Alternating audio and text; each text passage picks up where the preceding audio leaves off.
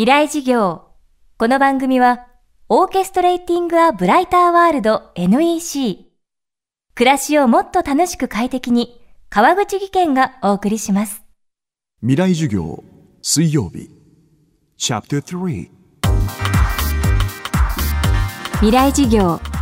今週の講師は、株式会社テイパーズ常務取締役の富澤隆明さんです。テイパーズは、ファンクラブの運営やコンサートチケットの販売、入場管理を行う企業。桃色クローバー Z をはじめとした顔認証コンサート入場管理の運営も手掛けています。今週はそんな富澤さんが語るチケット流通とコンサート入場管理の最前線です。チケット流通業界の最大の課題はチケットの不正転売。その防止策として身分証明書による本人確認が行われていますが、そこにも思わぬ落とし穴がありました。未来事業3時間目。テーマは顔パス顔認証。チケットを買うときに登録するのは人間が自分の名前や住所や電話番号を登録するんですけども登録したしてチケットを購入してから公演があるまでの期間何ヶ月かあってその何ヶ月かの間にはその人の人生が動いているので住所が変わったり名前が変わったりいろんなことが起きてるわけですよね。でもその ID カードと登録した個人情報がそこで変わってしまうことで本人ということの確認が取れなくなってしまうとそういうところをどうやってその本人性を担保するのかっていうと登録をする時から公演までの間に変わらないっていう前提のものが登録されてないといけないと。だとしたらば何っていうとやはり生体認証になってくるのかな。じゃあ顔認証システムっていうのを一回探ってみましょうと。そこで株式会社テイパーズがコンサートの入場管理に導入したのが究極の生体認証システム顔認証です。顔を含む画像の中から目の位置をもとに顔の領域を特定し濃淡変化の差をもとに統計学的に顔認証を行います。事前に顔写真を登録しておけば身分証明書の提示は必要なく顔パスでコンサートに入場できます。で非常に信頼性の高いもの本人識別率が99%以上を持っている非常に高精度なもので桃色クローバー Z さんの7万人規模の日産スタジアムの公演でこれ使いたいんだけども使えないんでしょうかねと相談したところなんとか、えーご協力いただいて使えるようになったと。でその時に初めて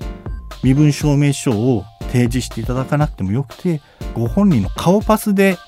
コンサートに入場できますという画期的な本人確認システムでの入場っていうのが世界で初めて、いうような流れなんですね。これお客様もやはり初めてのことだったのでどれぐらいのものかっていうのを期待されて、えー不安にも思われてご来場いただいてたんですけどもリサーチをしたところ身分証明書を、えー探さなくていいとかそれを来る時までの間に身分証明書持ったっけっていうことを心配しなくていいとかコンサートに来るのに余計な心配をしなくてよくなったっていうのが一番大きいというのは非常にあのいただいた声の中でも多かったんですね。でそれは我々がその顔認証システムを導入する一番最初の原因問題そこが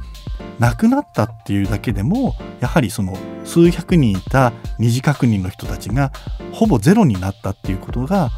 もう結果として出てるなと。あ顔パスっていうのはある意味お客さんにとって当然いいことだし簡単なことだし楽になること。ただそれはお客さんだけではなくてそこに関わる入場口に立つスタッフが今までは顔写真付き身分証明書で自分が判断をしなきゃいけない。本人かどうか。その精神的な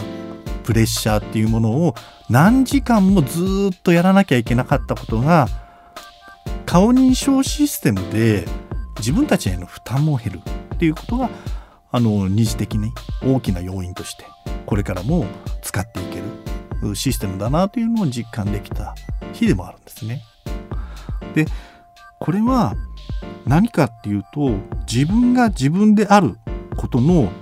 唯一の証明になるのでその唯一の証明を使ったお買い物もそうですし何かのポイントを貯めるでもそうですしそれは全部自分の持っている ID と紐づいているこれはメンバーズカードも最初、えー、身分証明書を出して、えー、ああ誰々さんですねっていうのを登録をするのと同じようにじゃあ会員登録しますねって言った時に顔写真をその場で登録してあとは顔認証でポイントが貯まりますポイントが使えます何が買えますこれができます。そういったことができていく世の中にも当然その未来っていうのは進んでいく可能性はあります。今週の講師は株式会社テイパーズの富澤孝明さん。今日は顔パス顔認証をテーマにお送りしました。未来授業明日も富澤孝明さんの授業をお届けします。川口技研。階段での転落。大きな怪我につながるので怖いですよね。足元の見分けにくい階段でもコントラストでくっきり白いスベラーズが登場しました。皆様の暮らしをもっと楽しく快適に。川口技研のスベラーズです。未来事業。この番組はオーケストレーティングアブライターワールド NEC 暮らしをもっと楽しく快適に川口技研がお送りしました。